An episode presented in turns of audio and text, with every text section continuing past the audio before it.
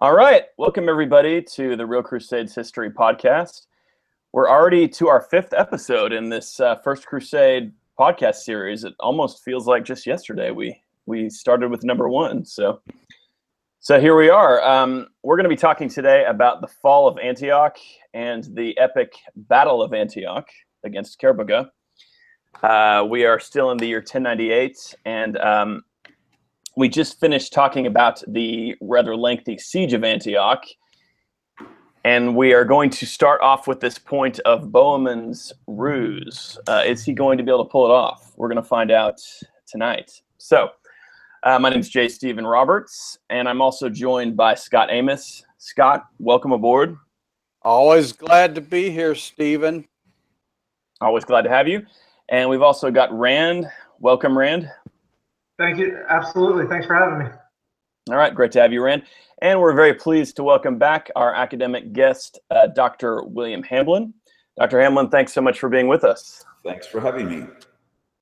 All right, so we're getting into um, this kind of critical moment in the siege of Antioch. So last time, guys, we were talking about, um, you know, the Crusaders had been outside of Antioch for months and months. I mean, uh, the siege began back in 1097 in October, and you know we're getting into the summertime, uh, uh, May and into June.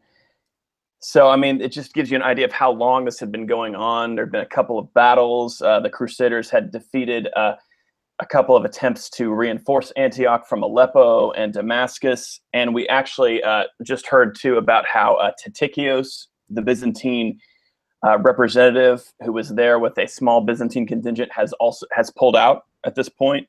And uh, we also have talked about how the fact that Stephen of Blois, the Count of Blois and Chartres, he also is going to leave uh, on June 2nd.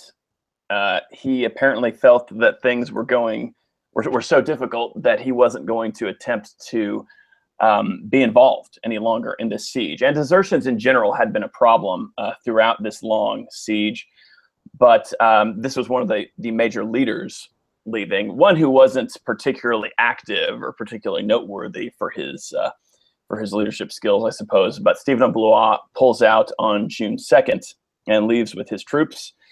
And interestingly, something his, uh, something his fiery wife will never let him live down. yeah, unfortunately for him, he was married to a Norman. Yeah. yeah, yeah I would want to have been in his shoes after reading about it.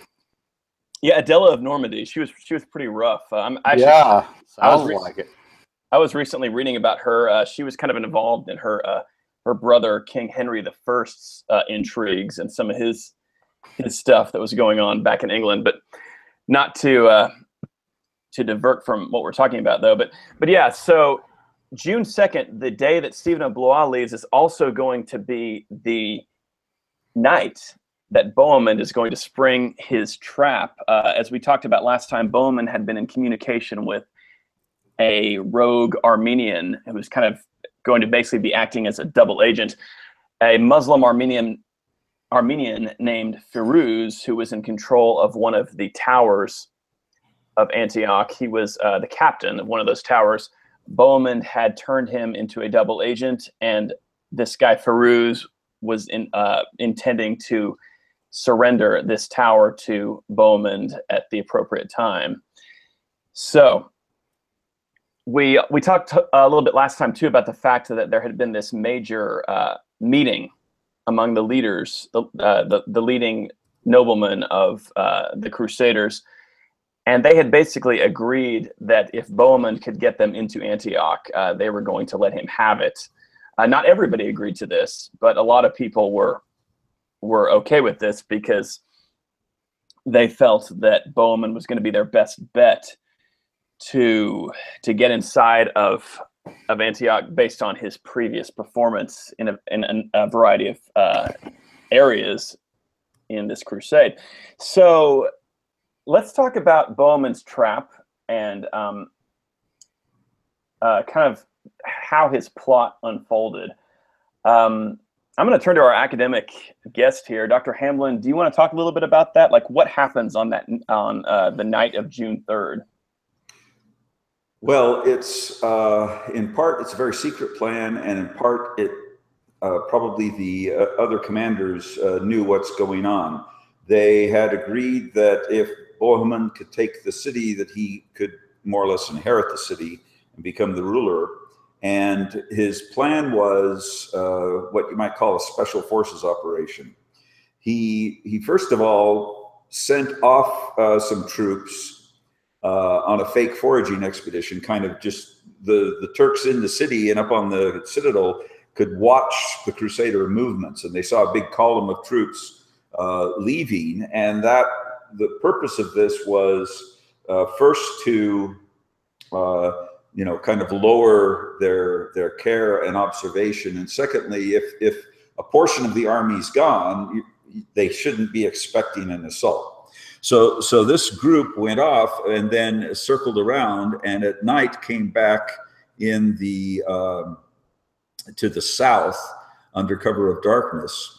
And Ferouz seems to have had a, a tower on the south wall, probably partway up the uh, the mountain towards the citadel. Uh, that wall would have been less. Uh, guarded than the walls down in the valley because the, most of the Crusader troops were in the valley. Uh, so Ferouz ha, ha, is in charge of this wall. There's probably only just a few uh, guards there, and their their purpose is to observe and then summon help if there's a problem. And Ferouz lets down a rope. They tie a kind of a rope ladder uh, to it, and and it uh, is pulled up, secured on the top of the wall and then the Crusaders start going up one by one. Now, one of the men that was there is the author of the anonymous uh, Gesta Francorum. We don't know his name, but he was apparently actually present. And it's kind of rare that you get a, a operation like that where a, an eyewitness, not only an eyewitness, but a participant uh, explains the information. So their first goal, get in the tower. Now, notice they're not getting in a gate because the gates have many more men by them, and it's very difficult to to bribe, you know, 100 gates at a, guards at a gate versus a few at a tower. Anyway, they get up the tower. They have some problems because uh, it, it, their rope kind of collapses and they start to panic. But they get a second uh, ladder up there. They get onto the tower, and once they do, they sound uh, a trumpet. Now, this is probably at about dawn. They would have done the operation, you know, when it was uh, dark, but just getting enough light. They wanted to be up there so that the actual battle would have some light in it because night operations in medieval times were very difficult. So they get to the top, they, they sound these trumpets, and that was the signal for the other uh, armies to start uh, attacking. And, and part of the reason the other armies, the other Crusader armies started attacking was to draw off the Turks away from the, the Crusader uh, getting into the, the city, uh, you know, to, to, draw the armies off because now the, the uh, Turks are becoming confused. Are they in the city? So, Where are they in the city? Where are they attacking? And, and so on. And the second goal then of Bohemund's group is to uh, open a gate because if you can get a gate open you, uh, with the men they with the men they had in the tower, there weren't enough to take the city they maybe had a few dozen. If you can get a gate open, then the whole army can start moving in, and and the whole balance of power shifts dramatically. So so that's their next goal is to open the gates, and uh, as they do, the Turks start to panic, and the panic is not just that there are crusaders in the town. The panic is they don't know what's going on. There's no way for them to have accurate information of which gate has fallen, uh, uh what tower did they take so most of the Turks are running around in utter confusion, and in that situation, they panic and they start to scatter, and that, of course, simply uh, furthers the uh, success of this uh, secret invasion and kind of special forces operation that, that Bohemund and his, uh, you know, kind of elite Normans did. Uh, I'll let somebody else pick up the story from there if you want, or I can keep going. It's up to you. Well, I want to just kind of see if I can imagine this uh, situation here. So, would they have actually sounded the alert trumpet before they got a gate open? Because uh, it's not it's not clear to me uh, which they did. Um, the problem Seems like you want to get that gate open first. that that very well may be the case, but the problem is to get which gate they got to and how they could get it open um, in time. It, I, I mean, it's just not clear to me. So it, it very well be may have been though that they got a gate open and sounded the trumpet. So you know, it occurred in the opposite direction. To, to So it's not the- to, to use it. It's uh, that's very common uh, in in uh, in modern military operations. Uh, n- no no plan survives first contact, and uh, that's that's kind of what always reminded me of the the this this initial entry into Antioch. It, it really it, it was probably a, just a lot of chaos on both sides. Um, you know, it was a and it's just the, the the Crusaders were a little bit more effective at controlling that chaos than than, than the Antioch garrison was. and the Um, Crusaders knew what they were doing. That at least they had a general plan, whereas the Turks had no idea what was going on. And which gate was the first to be open? I'm I'm not sure. It's it's not recorded. Uh, it may be recorded, but it can't- if it is, I can't remember. So um, Yeah, I didn't see it logically, I mean, just notes, but yeah, logically looking at the looking at the, the, the map of Antioch at that time and where you know where Bohemond's uh, attack was supposed to have uh, been conducted. By the way, I'm getting my information from uh, John uh, Victory in the East. Right. Um, but the, the closest the closest gate uh, to where he's thought to have uh, led his um, raid was uh, is the St. George Gate. Right. But there's a there's a problem with that in that it's it's on the other side of the Orontes from all the other uh, access points. Yeah, So how you know how that would have worked, I, I don't know. yeah, There's there's the problem with crusading sources is there's there's a lot more that they don't tell us uh, than that Yeah. they tell us, and so we're always left with with questions. But uh, that would be my guess is St. George Gate, but I'm not uh, certain on that. yeah. Yeah, so this is just a really uh, powerful moment in the First Crusade. Uh, kind of how this this really important siege was was decided, you know, on just this one little tower on Antioch, and basically a, a flimsy rope ladder is what is what made this whole thing possible. So, you know, I, himself was one of the first to climb up that ladder. In fact. Uh, so yeah, it's just it's a pretty amazing uh, story. You know, you've got this small number of Normans who who are going to be climbing up this ladder and getting control of this tower, and and yeah, I, th- I think the element of surprise is uh, is the big thing here. I mean, the chaos that this is going to create once, you know, especially once uh, they can get a gate open and um, they can start getting uh, the other troops in the city. I mean, you can see how the situation is just going to get out of control for the Turkish garrison very quickly.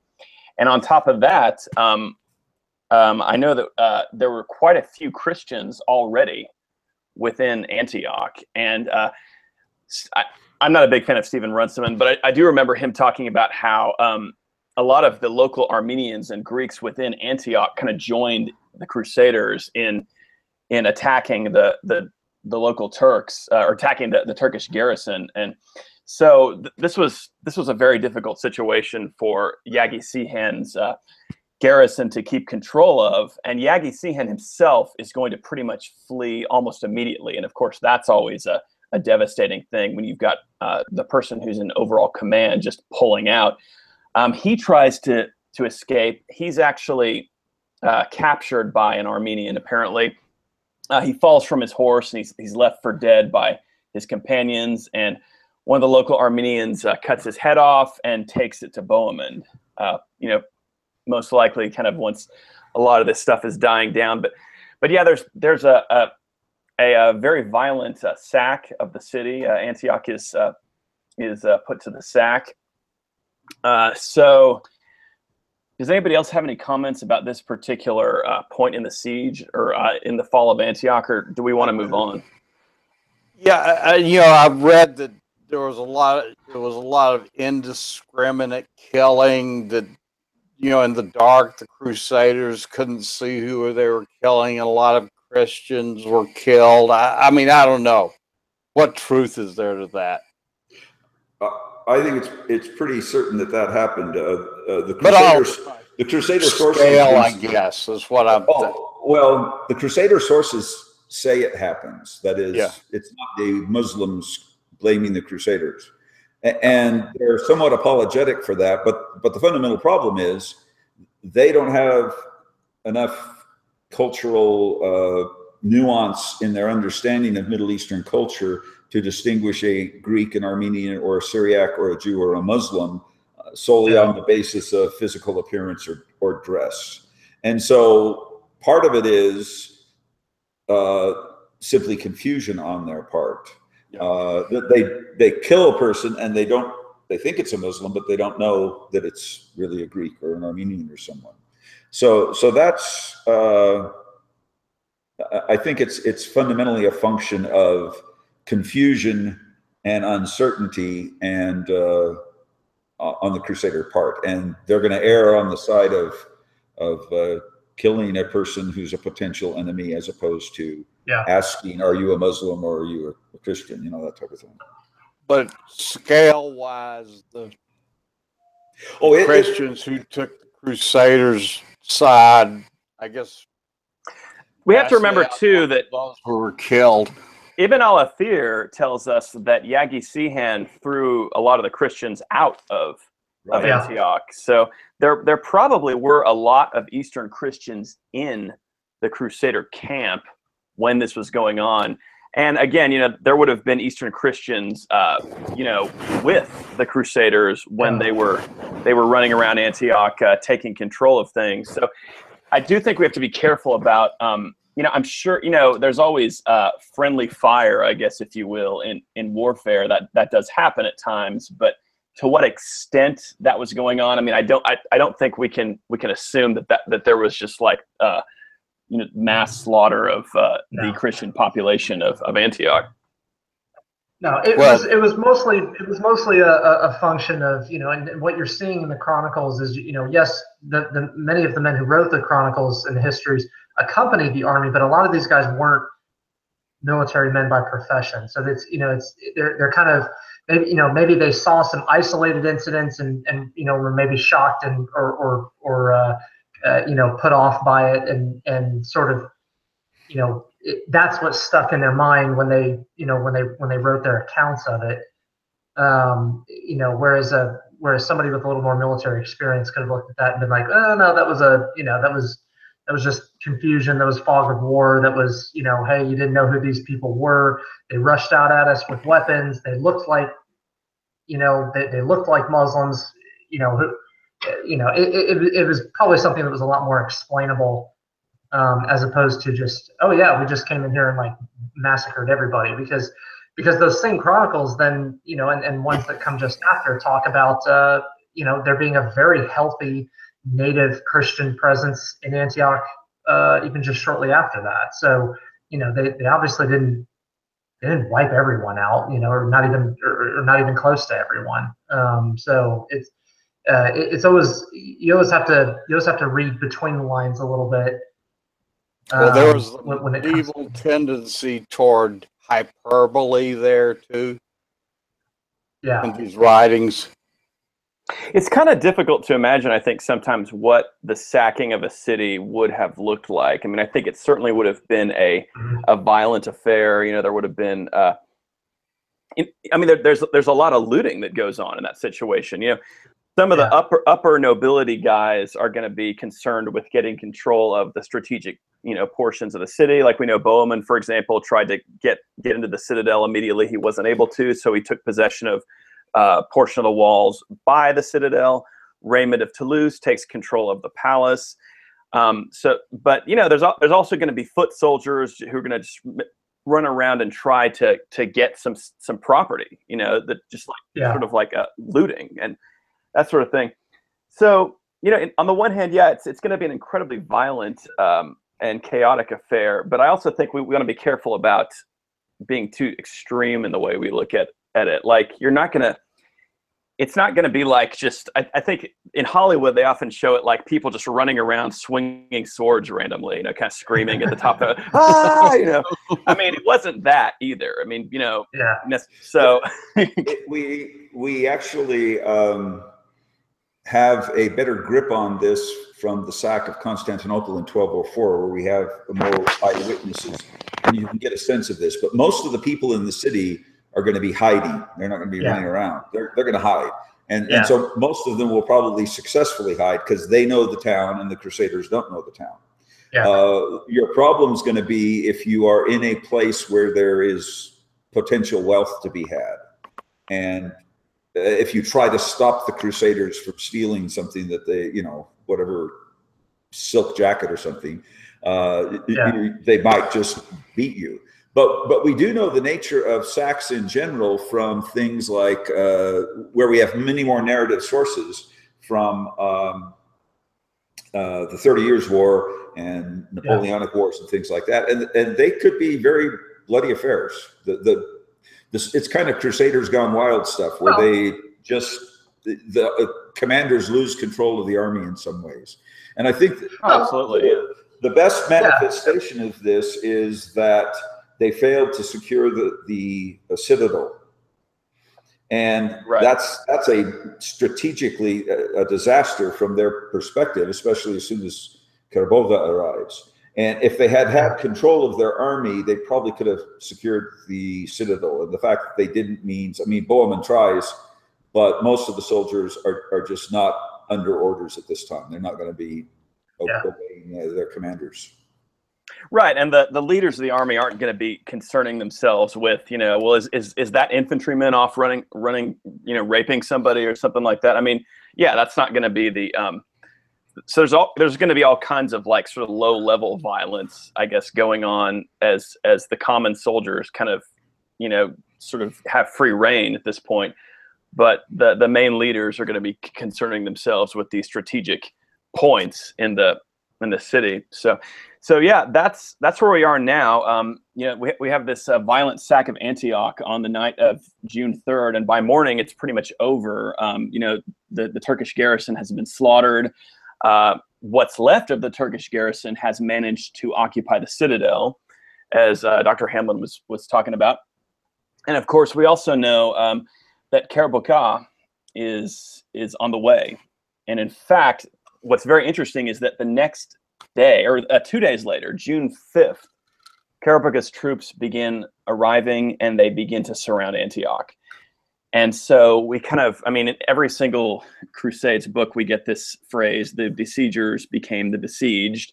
The Crusaders are now trapped inside of Antioch to an extent. Um, you know, the, the walls are still very much intact because the city was taken by us. Um, uh, subterfuge, not by um, by storm. So they they can, you know, protect themselves inside of Antioch. But but Kerbogha uh, shows up. His army, it's very large, so it takes quite a while for the army to to uh, you know be be completely put in place. But the army is able to completely surround Antioch, and they're able to overrun some of the small fortresses nearby that uh, the Crusaders had taken control of. And the, the Crusaders are pretty much pinned inside of Antioch at that point. And of course, Antioch has just endured a uh, months long siege. Food is now scarce in the city. Once again, the Crusaders are facing the threat of starvation. So, so yeah, that's that's where we are at this point. Um, does anybody want to talk about uh, about what's going on right now? Uh, Kerbogha is is uh, putting the city to siege. Uh, what is going to be the next move of the Crusaders? Well, I, I, think we should note that uh, is um, the Crusaders. Basically, all the food in the city had been used up during the, the, first siege, but all the food outside the city had also been used up in the first siege as well. And so, when Kerbogha arrives, he is going to face a a problem of logistically maintaining his army uh, during the siege as well. Now he's got an advantage because he can go to Aleppo and, and different Muslim cities and buy food and ship it in.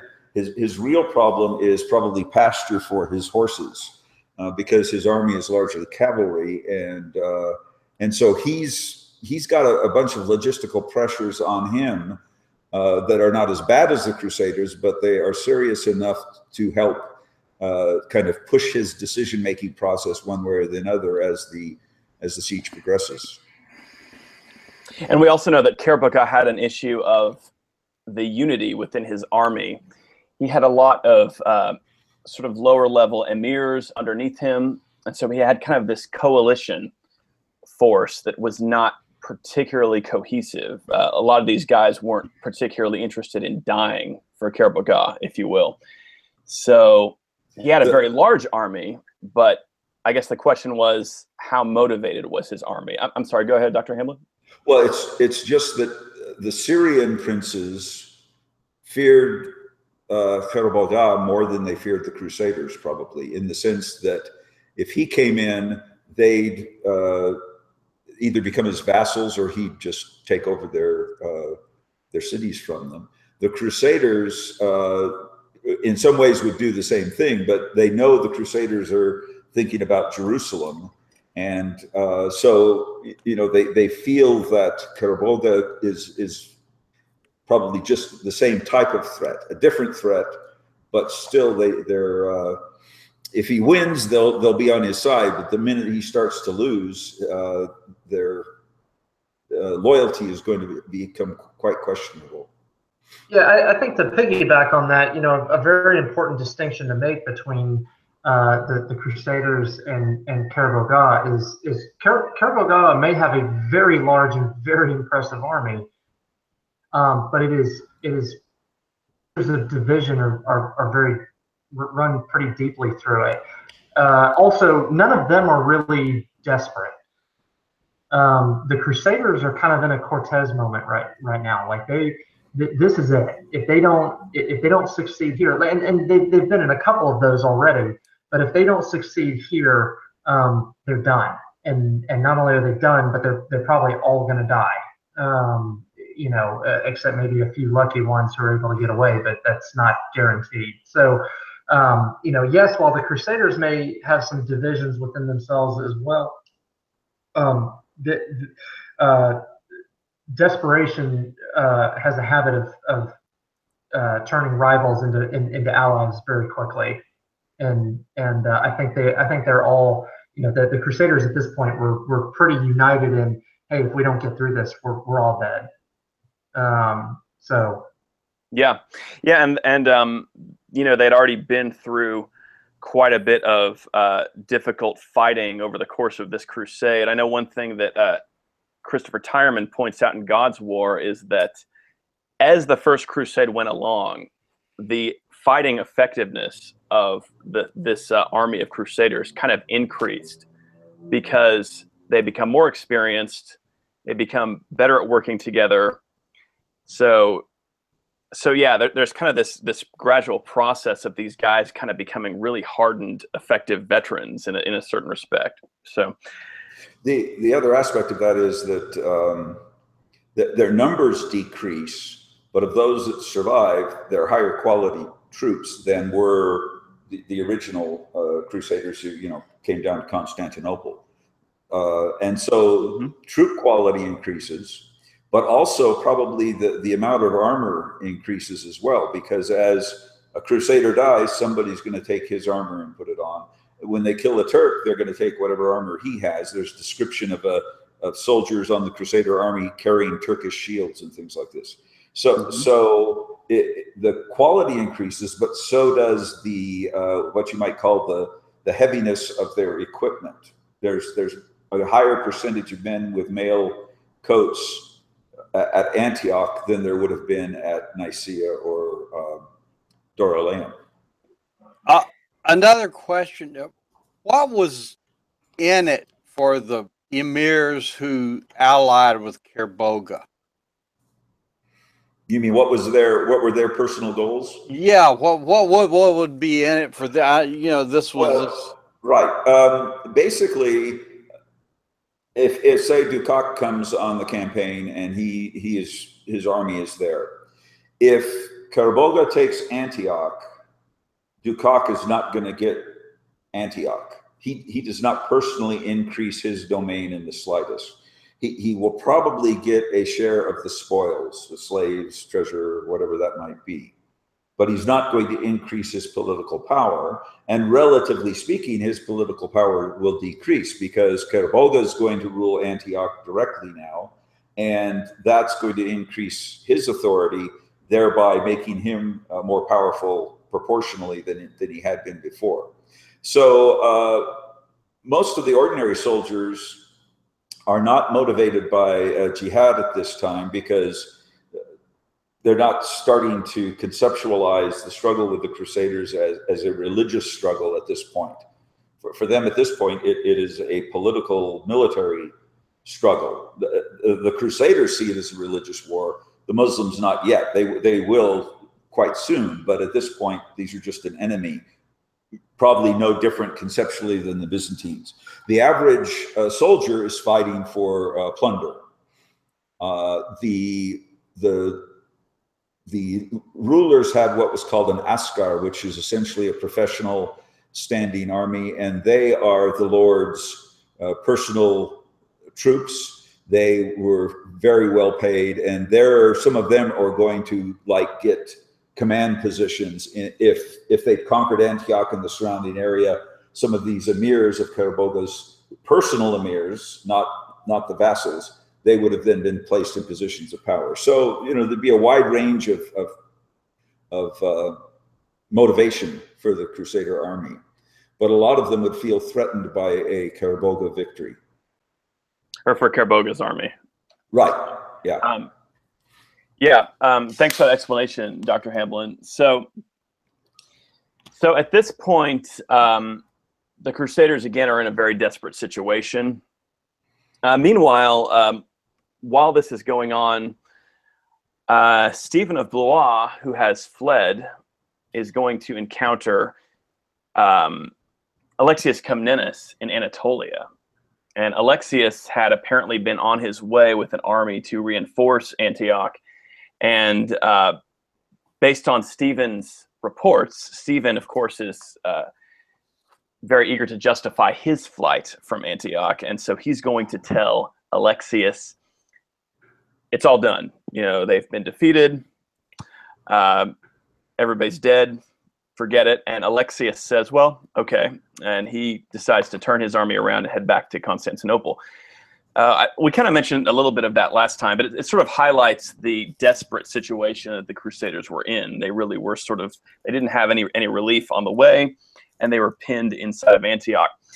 Um, and I'm, I'm sure it was probably pretty difficult to staffing the walls. I mean, Antioch is so enormous, and the fortifications are, are very considerable, and you know that's those walls have got to be guarded, obviously.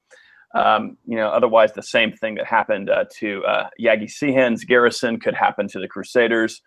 So it, it must have been a high stress situation. You know, food is scarce. You're trying to to you know maintain um, the defense of the city, and um, you know people people are, are in a difficult situation here. So one thing that begins to manifest is uh, the this religious devotion uh, that frequently has uh, help the Crusaders through difficult situations.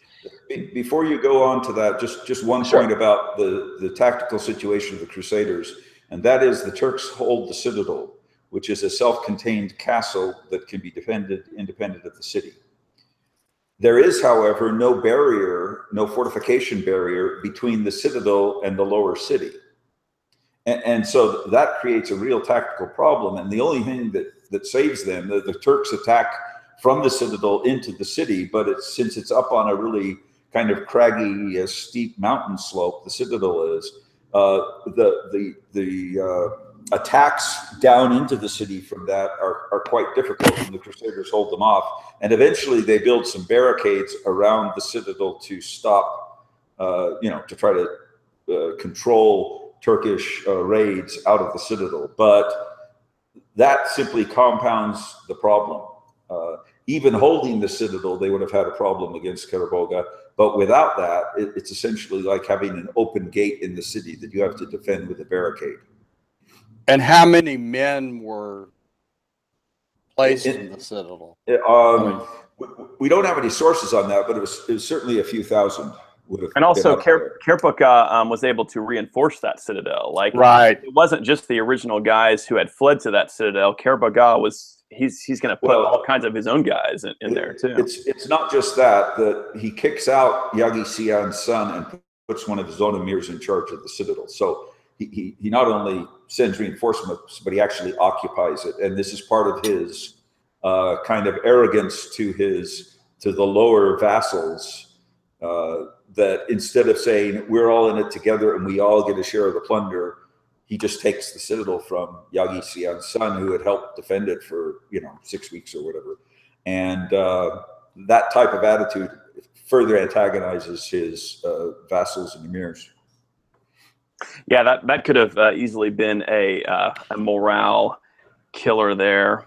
Um, just just knowing that that was how how the defender of or so, somebody who'd been involved in the defense of Antioch had been treated. So so um, I guess we're going to move on now to you know what's going on inside of Antioch as the Crusaders are are trying to defend the city.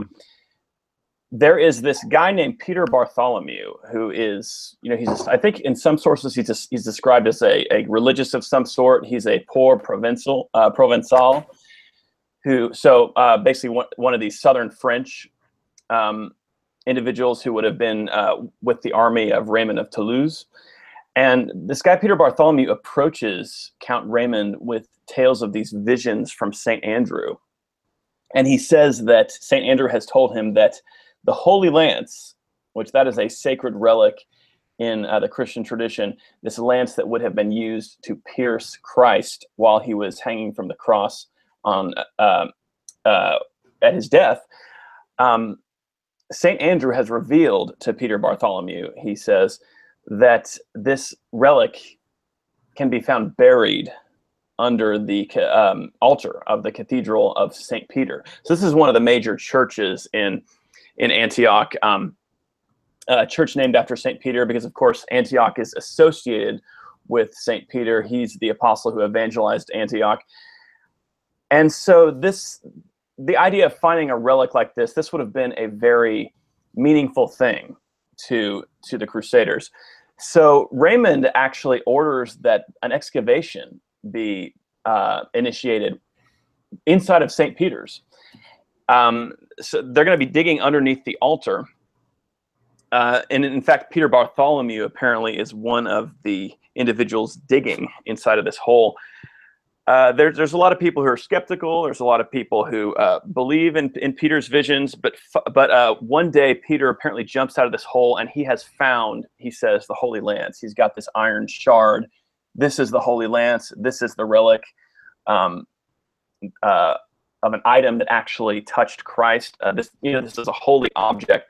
Uh, we can kind of talk a little bit about, um, I guess, how relics were viewed by medieval Christians it's it's this idea that God kind of acts through the material world um, and uh, sort of uh, brings uh, spiritual benefit about through these material signs. Um, kind of you know similarly to how you know this whole idea that Christ uh, redeemed the world through the incarnation, through you know becoming man. But so so yeah, this this relic is discovered, and you know, there's a lot of people who are skeptical. In fact, I think it's interesting. Bishop Adhemar is uh, one of the the more noteworthy skeptics. But for a lot of the, the common people in this ar- in the army, this is a this is a really marvelous sign. This is this is a sign from God that He has not abandoned them, that they are going to be able to come through this siege victorious. So it's kind of it's a morale booster for the Crusaders. Does anybody want to talk about the Holy Lance at this point? I I just have one question here b- before we move on. Uh, at the time, what was the age of the structure, the church? I'm sorry, what was that, Scott? What was the age of the structure, the church? The- Most of Oh, them St. did. Yeah, most of them dated uh, back to uh, the Constantinian era. So, uh, kind of, you know, between Saint Saint Helena. Um, I, I'm not sure if she was responsible for for building that church. I don't think so, but it it would have been. Uh, um, it would have been from the, the, the later Roman period, uh, probably early, you know, early Byzantine It would have been era. five or six hundred years old at, at at that time. At, at most, at most. Yeah. It wasn't a recent, recently built. Okay. No, uh-uh. It would have been basically a Byzantine church, is what we're talking Yeah. about. So, Yeah. Already very old at the time. Yeah, the um, the the patriarch of the Syriac Church uh, claimed Petrine authority from uh, Saint Peter, who founded the church in Antioch, according to the New Testament. So it's very important. From I mean, it, it had a Rome-like uh, sense to the Syriac Christians that probably the Crusaders didn't quite conceptualize. So, so it was a very important center for, for Middle Eastern Syriac Christians. I, I think it's worth noting that um, basically the idea of a relic is that that a, the, a person who is imbued with the Holy Spirit, and especially Christ, who is you know God Himself or you know, the Son of God, uh, when when they touch things they transfer holiness, which is is not an abstract, but it is a, a very real thing. It's kind of like being radioactive. And so if, if you're radioactive and you touch something, it becomes radioactive, and that power is is never diffused. It remains in the relic, uh, which could be the bones of a person, the hair, could be the clothing they wore, uh, a tooth. You know, it can be anything. Uh, and the supreme relics are the relics of Christ's crucifixion because they they're associated with Christ directly as opposed to Saint Peter or someone else indirectly, and and they uh, also are associated with his blood, which from the medieval Catholic conceptualization of of the Mass and and the blood of Christ, Christ's blood on these that, that touched these relics was uh, you know, especially holy. And so the nails of the crucifixion, the, the, the cross itself, the uh, true cross is going to become the supreme relic of the Crusaders. Um, the crown of thorns, which eventually ends up in the hands of St. Louis, uh, uh, and, is uh, he builds an entire church just to ho- house the crown of thorns. The uh, and then the lance that pierced Christ's side, which is this true lance or the lance that Peter is supposed to have found, that, that again would have the blood on it. And, and likewise, the, the chalice or, or the Holy Grail mythology is associated with Christ's blood as it develops, maybe beginning in this time, but probably a little bit later on. Uh, and so, if this is really is the lance, uh, and there's again, there's doubt among the Crusaders about that. But if it really is the lance, then it is a supremely important, you know, one of the top half a dozen or dozen relics in the world because of its direct association with Christ and his blood and the crucifixion. Yeah, this is still very much a concept that uh, we have in uh, the Catholic Church. This idea that you know God uses the the physical world or these physical objects as kind of um, uh, these um, it's it's it's a vehicle in some sense for for his, Conduits. right it's a, it's a conduit it's um you know this is so um, this so this would have been a very powerful you know sign from god this is a this is um this was something that uh would have been very like like you're like dr Hamblin's pointing out this would have been incredibly uh, important to to the crusading army this is a a um you know and it's going to be a totem uh, in in the at the at the battle of uh, Antioch. This is something they're going to actually carry into battle with them. So, so yeah, the Holy Lance uh, would have been an incredibly important relic. But um, yeah, does anybody else have any any other comments about uh, the Holy Lance? Well, now another Holy Lance existed in uh, Constantinople. Yes. hmm and uh, that was the uh, you know I know Adhemar of Le Puy was quite doubtful of the authenticity of the He probably would have been shown that lance because of his, uh, you know, the supreme status as the legate of the Pope.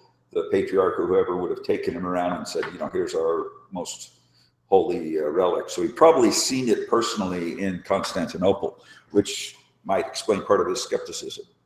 Actually, uh, it, it, from from many of the sources, you get that uh, not not only Adhemar, but actually, uh, a, a, I would say a decent majority of the um, you know the more higher ranking clergy uh, that that accompanied the the crusade were were rather skeptical um, of it. In fact, uh, you had some like uh, the uh, the the, um, the Norman um, bishop who would uh, who would eventually become the first patriarch, the first Latin patriarch of Jerusalem, um, who accompanied Robert of Normandy. I can't remember his name.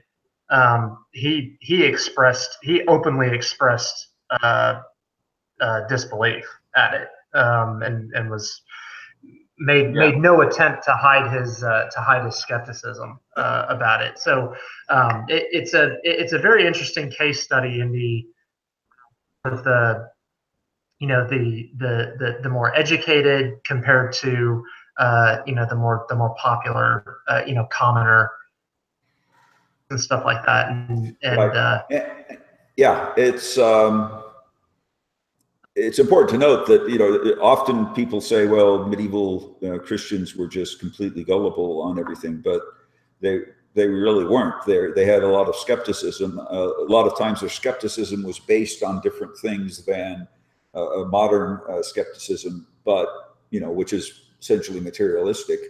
Uh, so Adhemar believed in the spiritual reality of, of, relics. He just didn't necessarily believe that this one uh, was real was authentic so. Right. Well, yeah. Often, go ahead. Oh, I, well, I was just going to say, I think that you know, this this was something that was would have been maybe for the common soldier. This would have been kind of particularly potent to them, just because you know they are going to be um, maybe in the most difficult situation in some respects because they uh, you know they, they don't have the means of uh, some of the upper nobility and so, kind of this this sort of sign uh, is is going to be powerful for for somebody who just is like you know an ordinary soldier who um, is you know terrified for his life, uh, has no idea what's coming. So I was just going to say that. But what were you going to yeah. say, Scott? Well, I, I was just going to say the you know the physical realities of you know where the lance was discovered you know how deep was it buried, how long it took them to finally find it. You know, it just it just makes me wonder about the whole. I mean, which one was really authentic? I mean, did Peter actually have a vision? You know, was he talking about the real thing? Apparently, it took quite a while to find it, and yeah, they dug up for... the whole floor of an. You know, the floor would have been paved with stone, and then there would have been some kind of under, you know, rubble underlayment under that, and I mean, it was it was a you know physically quite a job to do it, and apparently took a good part of a day to find it. Right. I mean, it's uh, the ultra skeptic would say that uh, he uh, Bartholomew had it on him and palmed planted it, and, right? And planted yeah, but that, but but that's from the accounts who was read of of it of how it was discovered. That sounds like it would have been a pretty impossible right. thing to well, do. Well, Raymond of uh, the historian Raymond, who was with uh, Count Raymond, Count, Count Raymond, and he uh, participated in the dig. I mean, he was in there digging he claims to have been the first person to have seen it and that it was just the tip, the point was kind of sticking out of the ground. And he, when he sees it, he, he kneels down and kisses it. I mean, you know, this is, there's no reason to think that he's not telling the truth about that. Uh, so they clearly found something and, you know, piece of iron. And I think some of the, the issue was also that it was a fragment, that it wasn't, these relics can be fragmented, right? You can, uh, uh take a finger of a saint or maybe just the, the one part of the finger bone and the holiness is still 100% in, in whatever. So if this was just a, a bit a fragment off the, the true lance the lance in constantinople could be authentic and this could just be a piece of it you know just like they would take pieces of the true cross and you know give them to kings and, and uh, churches and stuff. That kind of I've seen several of these, which are just little teeny slivers, like a toothpick mm-hmm. off the true cross. So, so from their perspective, the fact that there's one in Constantinople didn't necessarily uh, negate the other one because it seems to have just been a piece of iron rather than an actual, you know, no, recognizable lance head. One, uh, one, one aspect of the story that I've always found interesting is that, um, uh, contrary to so many other events, similar events that occur uh, during the First Crusade, um, there's almost no mention of any input or uh, commentary by the native Christians in the city. There's no, you know, there's no uh, indication, at least from any of the from any of the chronicles, that you know people asked, you know, was there a tradition of of a Holy Lance fragment being in that in that cathedral? Because the many of the many of the the, the native Christians did a very good job at even despite you know centuries of Islamic rule, um, did a very good job of preserving places that they knew of that you know that they knew about and they just they just carried on that custodianship uh, uh, through the through the various generations. Um, you see that in the uh, the rather uh, uh, touching vignette uh, of when um, Baldwin and Tancred later on in the First Crusade, when Baldwin and Tancred lead a very small party um, to Bethlehem. when, the, as the Crusader army approaches Jerusalem, and, and they're met by the native uh, Christian community who had all the relics of the Nativity basically in hiding uh, for centuries, um, and and you know revealed it to them. It's interesting to it, it, it's interesting to me that there's no mention whatsoever, any commentary or, or participation by the native Christians in this, um, and so it does. I think that raises a considerable question mark about you know the authenticity of of this um, because even to this day, um, Catholicism is is actually very uh, rather rigorous when it comes to its relics, and and one of the you know one of the one of the conditions is how far back does this go? You know how how far back has this thing been associated with you know what what people claim it to be, um, and uh, you know it to me it's just it's it's very curious that that the the Eastern Christian uh, factor isn't there with this. Hmm. Yeah, I never well, thought of it that way, Rand. That's interesting. Most of them would have thought. I haven't either. Most of them would have thought it was yeah. in Constantinople. So, you know, that in that regard, apparently some of the uh, Christians of Antioch come out and venerate uh, the cross when it is carried in procession by the the Crusaders. Hmm. But I think we should also note that uh, the it wasn't just the discovery of the cross that was important. Peter Bartholomew also had a number of other visions and prophecies uh, about yes. uh, forthcoming Crusader victory. So, so the cross, uh, or excuse me, not the cross, the uh, the lance, in a sense, validated Peter Bartholomew's visions, and then his visions and prophecies gives you the morale boost. So, so Christ's presence is there and it affirms Peter Bartholomew's uh, visions and his visions say we're going to win therefore you know it boosts the morale even more than just here's a holy relic because you know relics there were there were lots of relics around and this is a you know a great one but the visions associated with the relic uh, further boosted the morale yeah all right, good points, everybody. So, the next big thing that's going to happen here is that the Crusaders are going to actually plan a breakout attack from Antioch. And it's about a month or so after they've been holed up in Antioch. And uh, Bohemond actually is going to, to organize this, this attack, this sally from the city and um, it's it's it's very well organized. It's so it's one of the most interesting aspects of of the First Crusade, I think. Uh, this is going to happen on June 28th. Um, at this point, the Crusaders have very few horses. Uh, the number I got from Thomas Madden was 200 horses at this point. Um, so you know, compare that to all the horses that uh, that Kerbogha has. He's got you know an enormous army of, of cavalry. Um, most of the army is going to have to fight on foot for the Crusaders. There's just not going to be uh, very many horses available. So I want to get sort of an overview of what happens with this battle. And uh, Dr. Hamblin, I would I would love to hear your uh, description of that. Do you want to kind of describe what what what happens here?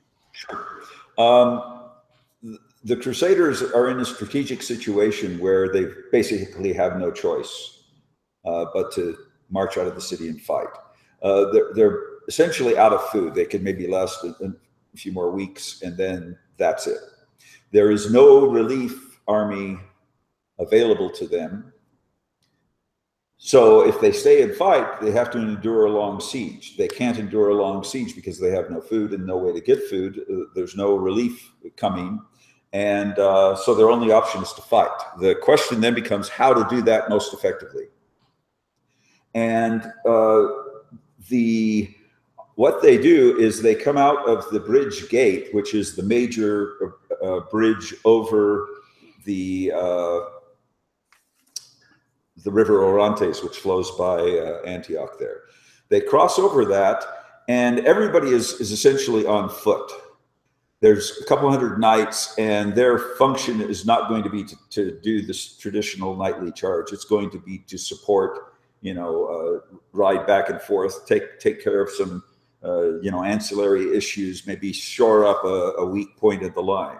Uh, what that means, though, is all of the knights are, are fighting as infantry, basically, which greatly strengthens the uh, quality uh, and heavy infantry quality of, of the Crusader army. So being on foot can be, in, in a sense, a benefit to the Crusaders in this battle because the Turks are not used to a Western uh, Crusader army. They fought Byzantine armies, but they they fight differently than did the Crusaders. Uh, Suleiman, or excuse me, Kilij Arslan of Rum had fought the Crusaders, but he wasn't there to advise the army. This is a new army. They've never fought this type of battle before. And so being all on foot meant that they could create a solid, thick, uh, disciplined shield wall. Their experience meant, meant they could be disciplined uh, they would know that the Turks are going to do a, you know, charge up, shoot some arrows and run away. They're used to that now. That's not going to upset them or make them try to chase the Turks or anything like that. So basically, uh, the goal is to uh, get the entire army out of the city because if they attack with only half the army, uh, you know, they have to have a concentration of force with the maximum uh, number of soldiers possible. They, they therefore line up in uh, columns, they march out, and then the first column, using the uh, Orontes River and the, and the gatehouse as a base to, to hold their flank, their right flank, it turns from a column to a line and then starts marching. And as marching forward, and then the next column comes out and it goes up further past the length of the first column turns into line and then then joins them. And they essentially are able to get uh, they're divided into four major formations. And then within those formations there's several minor ones. They organize a, a, ethnic uh, uh, organization. That is all the french are together and the normans are together or the southern italian normans. They also organize according to feudal organization. That is everybody follows with their lord and so forth they march out and, and they try to form a giant line here. Now, now there's some problems with that in that there's apparently Turks down at the St. George Gate, which is further south from the bridge gate. And, and they come and try to attack them in the rear, but there's not numerous enough to, to uh, harm the Crusaders. We need to note a couple things about the Turks during this battle. Number one, everybody surrounding the city is on foot uh, that is to say, you don't ride your horse around when you're trying to besiege a city. You've got to do this on foot. Now, they may have had some horses there, but most of their horses were not by Antioch. The reason for this is pasture. They had taken them up several miles to the north to some big plains, which is much better watered, and they were watering and feeding their horses up there. An army of the size of Kerbogha's might have had 20,000 horses. So this is a huge number, and they simply can't have them all right by the city. So, so they are fighting Turks on foot, and most Turks don't fight on foot. I mean, that's just not their natural uh, military operation. So when they're forced to fight the Crusaders on foot, it puts the Turks at a disadvantage. Uh, now, some, some of the Turks had some horses, but most of them were further north. Some of these seem to try to uh, kind of circle around and do their tr traditional outflanking and circling movements, but uh, the Crusaders are able to hold the line with this uh, heavy infantry shield wall, and the Turks are essentially unable to to break that formation. The goal of the archery harassment of, of, mountain archers is break up the formation, then you can move in. And the infantry do a spectacular job just holding their uh, their form, and then they start marching forward. Well, more of the Turks that are that are surrounding the city start coming there, but we need to remember a bunch of the Turks are up in the citadel and, and around the mountain, a bunch of the Turks are surrounding the city, but probably half the army is up with the horses, and uh, and they're probably rotating troops around. Uh, that is, each each regiment will serve some time at the fortress and then go back and and uh, so forth. So Kerbogha is up in the north. He's several miles away from the battle. When he hears about the battle, he he starts to mobilize his cavalry, and he's faced with essentially a dilemma. Do I let all the Turks uh, all the Crusaders out of the city, or do I wait, or, or do I attack them immediately and win a victory over a small portion of the army, but the rest will run in and hide in the citadel? Uh, and so his hope is that I can, if I let them all out, I can win a decisive victory and, and the battle's over and I don't have to continue this siege. Because remember, Kerbogha is facing the same type of logistical problems that the Crusaders face and the pasture watering problem for his 20,000 horses or whatever he had. He decides to, to wait and let the Crusaders all come out. Partly, I think that is simply because he had no choice because his army was several miles away, and it probably would have taken an hour for the Crusaders to come out and make their formations. And it would have taken at least that long for Kerbogha to reach the Crusaders. So what the Crusaders do is, is they start moving their uh, shield wall forward, and the Turks that will attack them, some on horseback, many on foot, uh, uh, don't attack them forming a shield wall, but forming a skirmishing line and a harassing line. And the Crusaders are simply able to move forward. And eventually these Turks start to break. And about the time the, the Turkish infantry start to break, Kerbogha's first group comes in first group of, of cavalry from the north come in, and and they are uh, they move in and they attack the Crusaders, but again don't come you know one on one face to face with them. It's a skirmishing battle, and as the infantry all start to flee, the cavalry start to flee, and when the rest of Kerbogha's army comes on the scene, uh, probably half his army didn't even get in the fight all these fleeing troops start moving through his his uh, his main body, and it completely breaks up their formations. And at that moment, all of the uh, dubious vassals decide to cut and run. They have no reason to stay and fight for Kerbogha. They hope he loses. They can preserve then their own their own uh, domains in Damascus or wherever it might be. And, and so what you see is an initial flight of the first formations.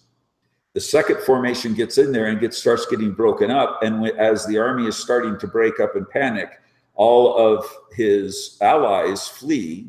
Now, now some of them stayed, but but the ones that are dubious allies, they just take off. And what that does is essentially his army disintegrates before his eyes, and the Crusaders just keep marching, and the Turks start to flee, and the Crusaders are able to march all the way a couple miles and get to the camp and sack the Turkish camp. And when that occurs, the emir in the citadel realizes that he has no hope now, and he immediately surrenders, essentially to save his his soldiers' lives and treasure, you know, whatever personal belongings they have. And uh, there's some dispute about who who gets the citadel, but it ends up in, in Bohemond's hands, and and it's essentially a decisive victory. And it is that because the Crusaders were able to concentrate all their forces the Turks were uh, on foot that were besieging the city, the breakup of the army, uh, of the initial uh, Turkish battalions, the flight of the uh, the dubious allies, and then the kind of uh, the, the breakup of uh, Kerbogha's main force by all of these fleeing uh, soldiers uh, breaking into his force and, and, disrupting his force where he basically loses command and then everybody panics and runs. So that's how I understand what happened in the battle. And it's a decisive victory for the Crusaders, but it is not, it, it's decisive not because they destroy his whole army, but because his alliance breaks up and he withdraws. Anyway, that's how I understand yeah, I, the situation. Yeah. I would I would argue uh, I would argue from a from just a purely strategic standpoint, the the victory at Antioch is perhaps the decisive victory um, of the First Crusade. It's it, it's it's the one that that really makes it possible for them to even to even Jerusalem. Yes, uh, um, strategically, it, that's it really does. Yeah, yeah, it, it really does. It's, it's, it's a little. Uh, it's not decisive in the sense of completely destroying the enemy army. No. Tactically, but strategically, yes, it is their supreme victory. Yeah. Absolutely.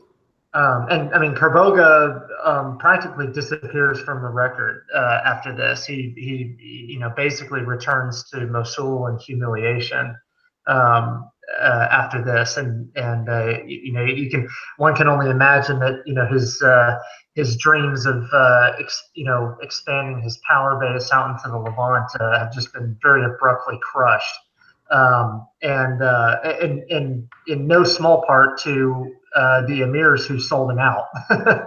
um, but uh, you know it, it's a the the the action at Antioch is, is it really is just incredible, and I, and I think even tactically it, it it demonstrates just how professional the crusading army has become at this point. Um, I also think it's interesting that this is the first engagement and actually the last that Bohemond uh, was officially given total command of the army um, by the fellow Crusader leaders. Um, you know, unlike at Dorylaeum, where he was, uh, um, you know, where he, he he was in command of the vanguard almost by, uh, you know, almost by happenstance um, you know, here, it, it, you know, that all the chronicles made a very big deal that, um, you know, just before they went out to face Kerbogha, all the Crusader leaders gave Bohemond ultimate command over the army, and um, you know, uh, John France does a really good job in, in Victory in the East, talking about how you know the hallmark of Bohemond's disposition was aggression. Uh, and and you know he, he never stood on the defensive and he never allowed the enemy to settle his formation and you really see that at Antioch at the at, at the Sally uh, uh, with Kerbogha. You know, sallies are uh, during this in the context of a siege. A sally is incredibly risky gamble. Um, in fact, it's probably the riskiest thing a defending force could ever do um, because you're essentially uh, foregoing your you know your very strong defensive position uh, for for you know you're you're coming outside the walls outside the protection of the walls to, to meet your besiegers out in the field. And uh, and you could really tell Bohemond's ultimate objective was to close with the Turkish forces as fast as possible and hit them hard and hit them first. Um, yeah, and, and, and, in part that's because pushing them back. In part that's because the Turks had uh, more archers than the Crusaders, so any type yeah. of static warfare is to the disadvantage of the Crusaders. Essentially, they, yeah, essentially they had to come in close and grab them by the belt buckle before they could do anything. Um, and uh, it, it really was just a. I, I think it, even even tactically, it it, it, it highlighted uh, Bohemond's and, and really the rest of the Crusaders too, because it wasn't just a one man affair. Uh, the the the real tactical superiority um, of the of this crusading force by this at this juncture um, and that they they understood who they were up against. They knew how to fight them, um, and they had the uh, they had the discipline and the command and control uh, to be able to see it through. Even even in incredibly risky maneuvers like like sallying out from Antioch. Yeah. I, one other thing I forgot to mention is that they uh, carries the uh, the lance I think it actually is Raymond, uh, his uh, the chronicler that carries the lance on a as a banner, and and the morale then of the army. Uh, the Crusaders had a big advantage in that as well, in that many of the Crusader soldiers really thought that that God was on their side and they were going to win this victory uh, by divine uh, intervention, and so that type of uh, morale boost also contributed, I think, to their victory. Yeah, um, good points there from both you guys. It, it, the thing that I think is so interesting about this point in um, what, what, about the Battle of Antioch is, yeah, that that point of the of the bridge gate was such a good place to actually launch this attack because they had their the the river Orontes is going to cover one of their flanks and reduce the ability of the the Turks to to fully engage with them. And on top of that, it's kind of like, um, you know, I guess the, the term would maybe be choke point, right, Rand? Like this is kind of a point where the, you know, the, the army, um, uh, army is very, is kind of a little bit unwieldy in a certain respect. I mean, it's very large. It's it's dispersed all around it's, Antioch. Yeah, and it's, so a, it's only, extremely unwieldy. Yeah, and they only have to defeat necessarily that immediate um, portion of the army that they're facing as they sally forth from the bridge gate. And once they're kind of able to make that group retreat, and you know, once uh, you know that portion of the army sort of breaks and flees, that right there is is the thing that starts the the ball rolling down the hill and gets the you know it it gets uh, um, unloyal allies to, to take off yeah. and it gives, them, a, the, it's a, it's it gives them the excuse they need to do right. what they wanted to do anyway. Exactly. Yeah. It's a. It was a. It really was a for, for the Crusaders. It was a. It was a victory of of a couple of tactical concepts. One was the constant, the effective concentration of mass. Well, the mass his his his combat power at the at the precise points where it was needed. Um, you know, e- even despite facing a much larger force. Uh, and it was a failure to concentrate mass on the on on Kerbogha's part. He you know he had this very large, very unwieldy army that was kind of spread out all over the place. Um, uh, you know, and and they were they were they were unable to react when the Crusaders found that spot, found that soft spot, and pushed and pushed hard. And, um, in a sense, it was a surprise attack, even though it took them an hour or so to, to, to organize. It was long it took less time than it took Kerbogha to concentrate his force to oppose them. So the Crusaders yeah. had a, a, surprise in a sense, but then also probably at the actual point of battle had numerical superiority, even though in, in the large context they had numerical inferiority through concentration of force. They gained at the crucial time and place uh, numerical superiority. Yeah. Yeah yeah, good points, everybody. One other thing to note: uh, as they come out the gate, there's about a two-mile plain, and then there's some rough, hilly country off to the west, which would also serve as a block to uh, Crusader cav- or Turkish cavalry tactics. So basically, they they could fill up the plain with, with their their uh, infantry in this huge shield wall, and then just do a constant, steady advance and just keep push, push, push, push as, as uh, hard as they, as they could go and keep their formation uh, against any Turks that came up to them. And the Turks kind of came in piecemeal. So you beat one little group, they flee. Another group comes, they flee, and and you know it got that snowball rolling of panic, and uh, I think that helped too. Yeah, and I, one thing I've also always thought is, you know, we get this idea that Kerbogha, it's like he he had this option of okay, well, do I you know fully engage these guys now, or do I let them all come out of the city? And I think sort of the common wisdom is, you know, well, that was kind of stupid. You should have uh, really hit them a lot harder than you did, um, you know, rather than kind of allowing them to fully deploy. But I mean, I, I really, I've always been able to see the logic behind his decision there. I mean, he doesn't want to spend, you know, months and months and months outside of Antioch. He doesn't want to have to damage Antioch either necessarily. I mean, you know, it's very hard to damage anyway. You know, I can kind of see why he might have thought, okay, well, you know, I'll just let you know, I'll let these guys come out and then I'll just annihilate them. I mean, I think his big error was he didn't realize that he was dealing with such a capable fighting force. I think maybe what he was hoping would happen is okay, well, you know, this is this is a small uh, group that's uh, you know that's that's been uh, heavily that's really uh, uh, endured a lot of attrition already. They they aren't uh, you know, they they're weary. They're they're pent up in this this city. They're starving and stuff. Uh, you know, surely you know just get these guys out here and I could just uh, smash them. But I don't think he realized that he was dealing with such an effective fighting force.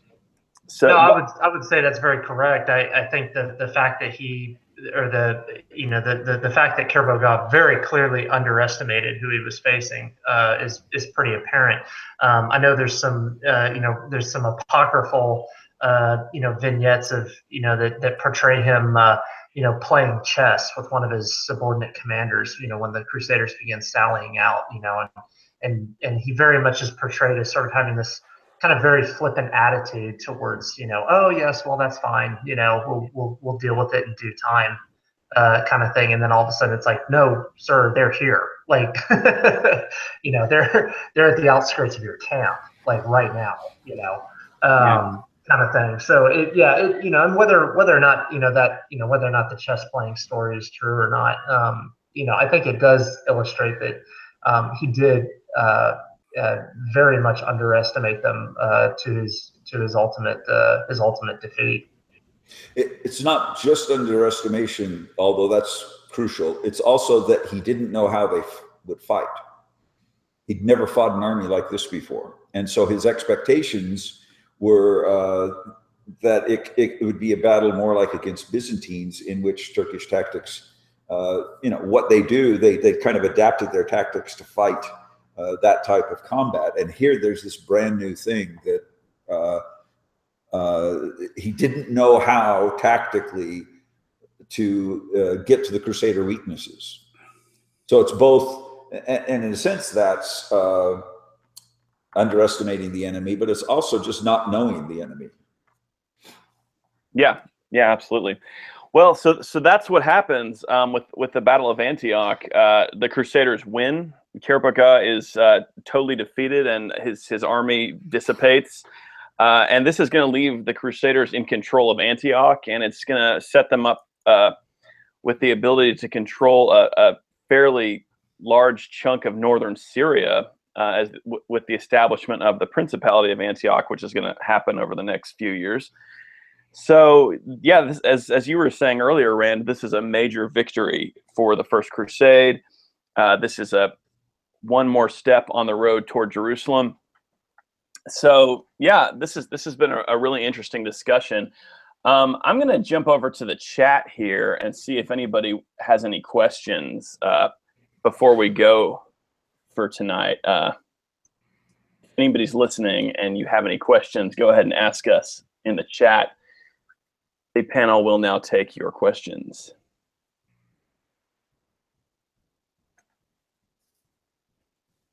But does anybody have any further comments about uh, this point in in uh, you know the crusade? I mean, uh, you know, Dr. Hamblin, where where are the Crusaders now? Like, what what issues are they facing? Uh, what's what's the next step?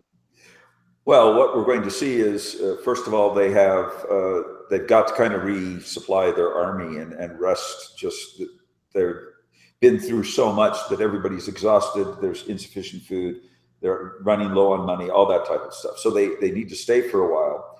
A big problem is going to be uh, the, the death of Adhemar on August 1st, just a few days after the battle, is going to lead to a, a crisis of leadership within the crusade and uh, I, I, assume we'll talk about that next time. But there, it's the the fissures within the crusading movement have been held together by common necessity uh, up through this point. Now, when the threat uh, is, is, at least mitigated at Antioch, all of these kind of rivalries, jealousies, uh, fissures are going to come to, to the fore, and they're going to have some some real squabbling among the princes.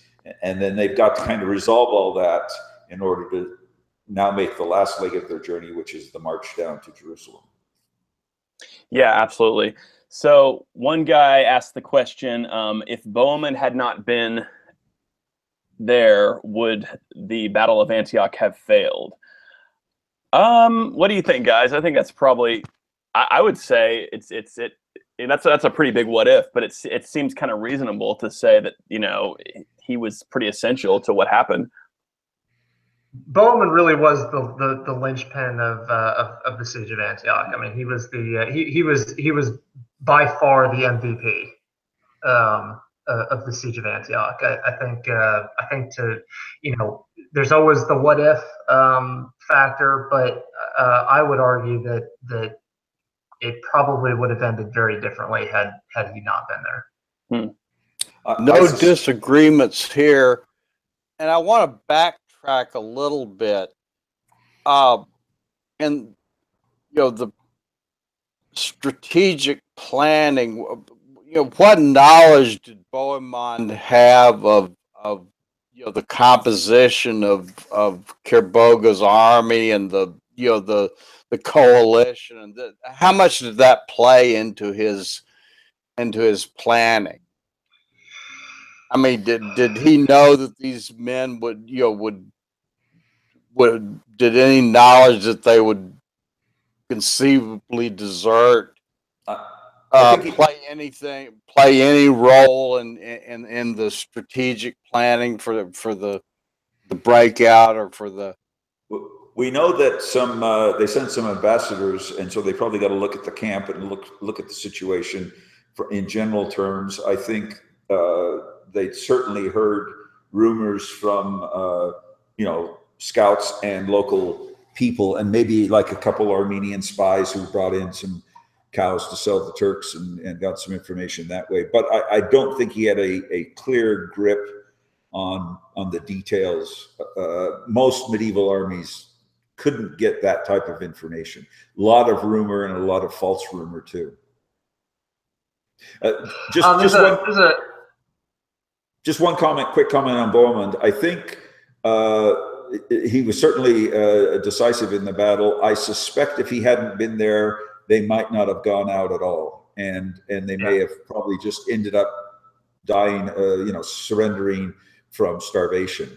Yeah. Um, so there's no way to know, but that that would be my guess is that Bohemond's aggressiveness kind of pushed forward the rest. Maybe Godfrey could have taken that role if if Bohemond had been there. So it's it's possible they could still have won, but it yeah. it would be iffy. There's a there's an interesting question here. Um, did Crusaders use any siege weapons uh, during the First Crusade? This is coming to us from uh, Mr. Uh, Uther Lightbringer. Um, few. Uh, I know some of the sources mentioned uh, both at Nicaea and at Antioch. They mentioned some. Um, however, from what I recall, uh, they weren't very effective.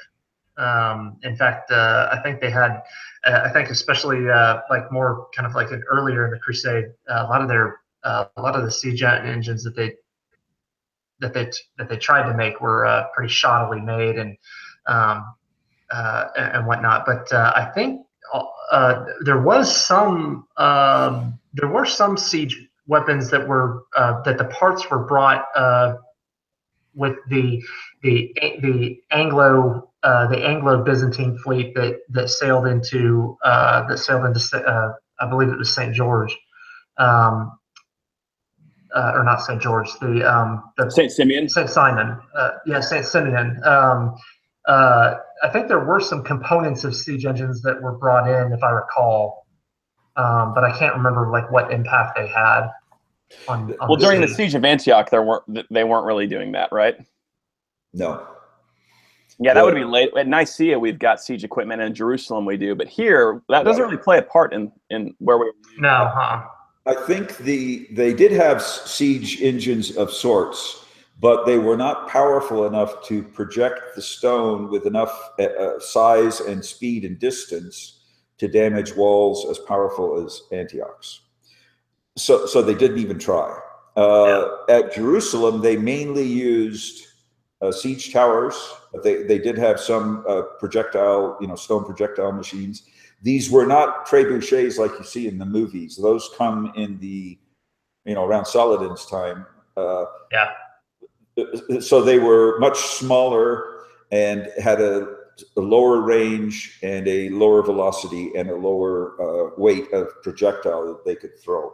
They, they also did a lot some undermining. Apparently at Nicaea they had a they, they called them sometimes a tortoise or a cat or there's different names they use, mm-hmm. but it, it's a, it's a shed of sorts that, that they build and cover with wood and maybe some skins and, and, you know keep it wet so that it doesn't get on fire. They push it up against the wall and they try to tear the walls down. So they were able to bring down a, a tower uh, um, at Nicaea through both undermining and some uh, projectile work. Yeah. But it was not very numerous and not very effective for the most part. Yeah. The tower at, at Jerusalem was the most effective siege engine that they used. Yeah. Okay, so let's go. Let's, you guys want to do one more question? Uh, somebody Yeah. asked what, what happened to the Holy Lance after. or- That's the one I was. That's the one. I Okay, gonna Get What happened to uh, the Holy Venus. Lance after all this? That that is interesting. It really, uh, I don't think anyone really knows. Um, it's, uh, I, I do know the the relic of the Holy Lance, or at least the lance head that is uh, is currently in the Imperial Museum in Vienna. Um, I believe, from what I understand, that's the uh, that is the the Holy Lance that was in Constantinople.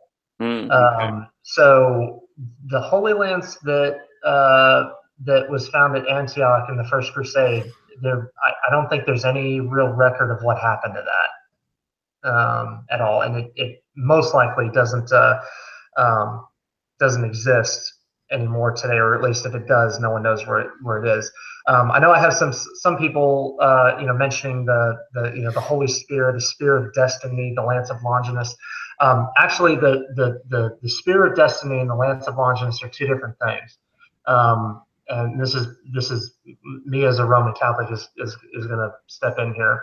The Lance of Longinus is the it's the shaft of the of the spear, and that is in that is contained in one of the four central altar pillars in St. Peter's in Rome. Um, there's a very there's a huge statue of St. Longinus behind it, and the the shaft is kept somewhere is enshrined somewhere within that pillar. Um, I think down down near the base, um, and they only bring it out once a year. Um, they, there's there's four main relics around the the four. Are you Uh, speaking of the pillars around the altar. Baldacchino, uh, Rand? Yes, no, no, no, not the baldacchino. No, the no the the four stone pillars that are around the baldacchino. Okay. Um, uh, and it's uh, the Veil of Veronica, the the the shaft of Longinus, um, the uh, a piece of the cross of Saint Andrew, and honestly, I can't remember what the fourth one was. Um, but uh, yeah, so the so the the lance of Longinus and the spear of destiny are two different things. The the spear of destiny is the is the spearhead that is currently in the Imperial Museum in Vienna. Um, and that's the that was it's been associated with the Holy Roman Emperors of Germany uh, at least ever since the um, uh, the uh, the Fourth Crusade and the and the the sack of Constantinople um, from whence it was taken. Um, some there's a lot of there's a lot of kind of uh, uh, mythological stories that surround it. Some say, you know, it goes all the way back to the time of Charlemagne, which is why the Holy Roman Emperors always kind of had a, a claim on it. Um, others say it, it goes back to uh, early Spain.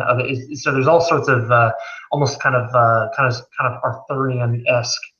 Uh, sort of Holy Grail-ish kind of legends surrounding it, but um, but uh, as of right now, I mean, there's been they've done uh, you know modern researchers have done research on it um, and they you know it's, it's very difficult to to determine its actual age um, because it's been embellished uh, throughout the throughout the centuries and had things added onto it.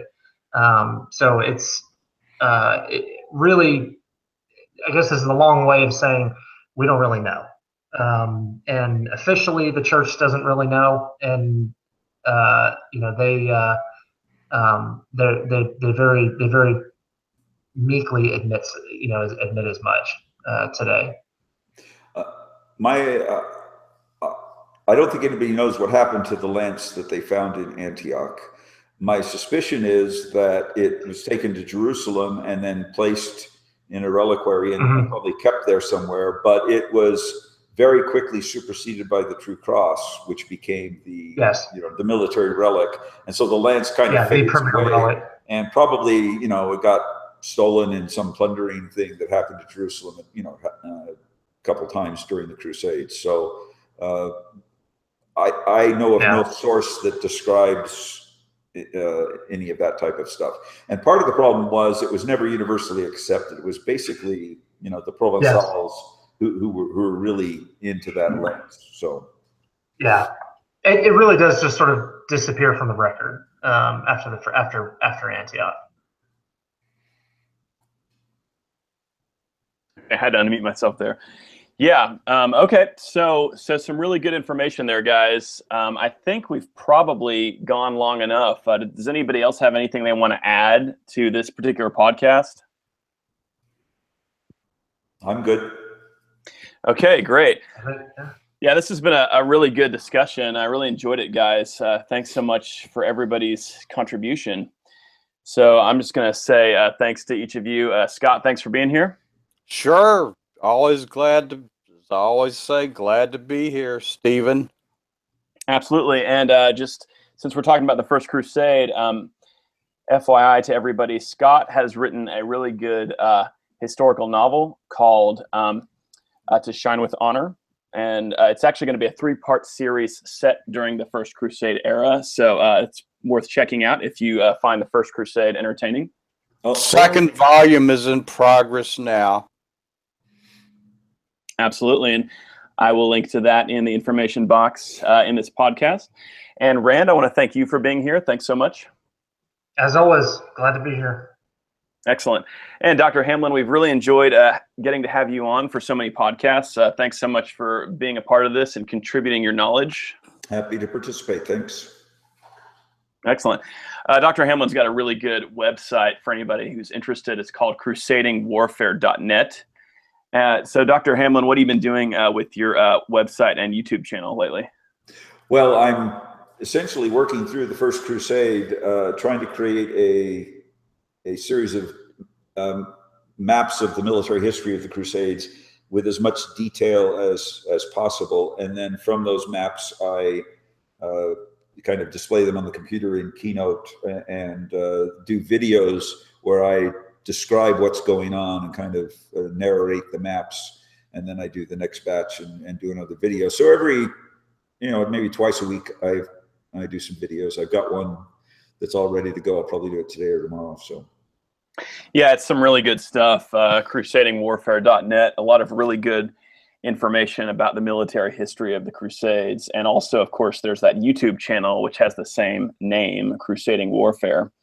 So, um, yeah, I've got that linked in uh, the information box for this podcast. So you can find that down below if you're interested. And um, yeah, so thanks so much to everybody who's uh, been a part of this, uh, who's been listening.